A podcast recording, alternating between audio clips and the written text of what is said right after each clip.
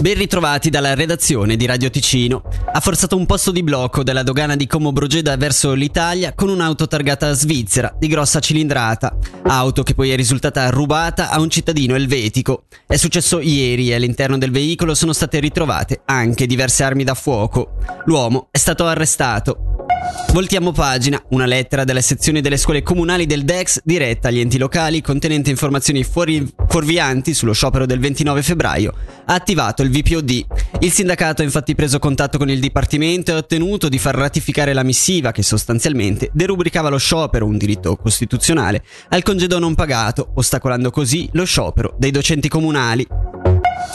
Si sono concluse le trattative per il rinnovo dei contratti collettivi di lavoro per i dipendenti delle ferrovie luganesi e della trasporti pubblici luganesi. Nell'an- nell'annunciare la sottoscrizione dei nuovi CCL che saranno in vigore fino a fine 2026, FLP, TPL, i sindacati SEV e OCST parlano di discussioni costruttive che hanno permesso di trovare soluzioni sostenibili, assicurando condizioni di lavoro in linea con le aziende di trasporto pubblico svizzere. E infine concludiamo parlando di hockey. Dopo l'infortunio al polso, l'operazione e la riabilitazione, Lorenzo Canonica è pronto per il ritorno sul ghiaccio. L'attaccante bianconero giocherà una partita ufficiale questa sera contro il Lucknow, l'undicesima stagionale, 139 giorni dopo la sfortunata partita a Davos. Sentiamo proprio il ventenne al microfono di Ugo Morselli.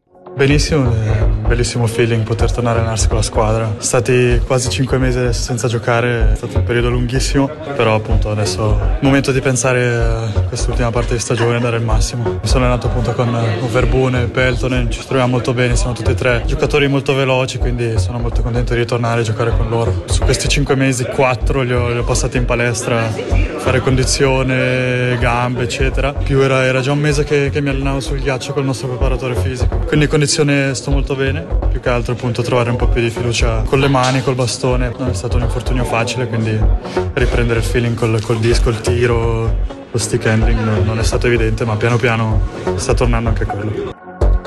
Dopo la vittoria dell'altro ieri contro la Joie, stasera l'Ambri sarà in trasferta a Losanna per disputare la seconda di tre partite in quattro giorni, la 48esima stagionale.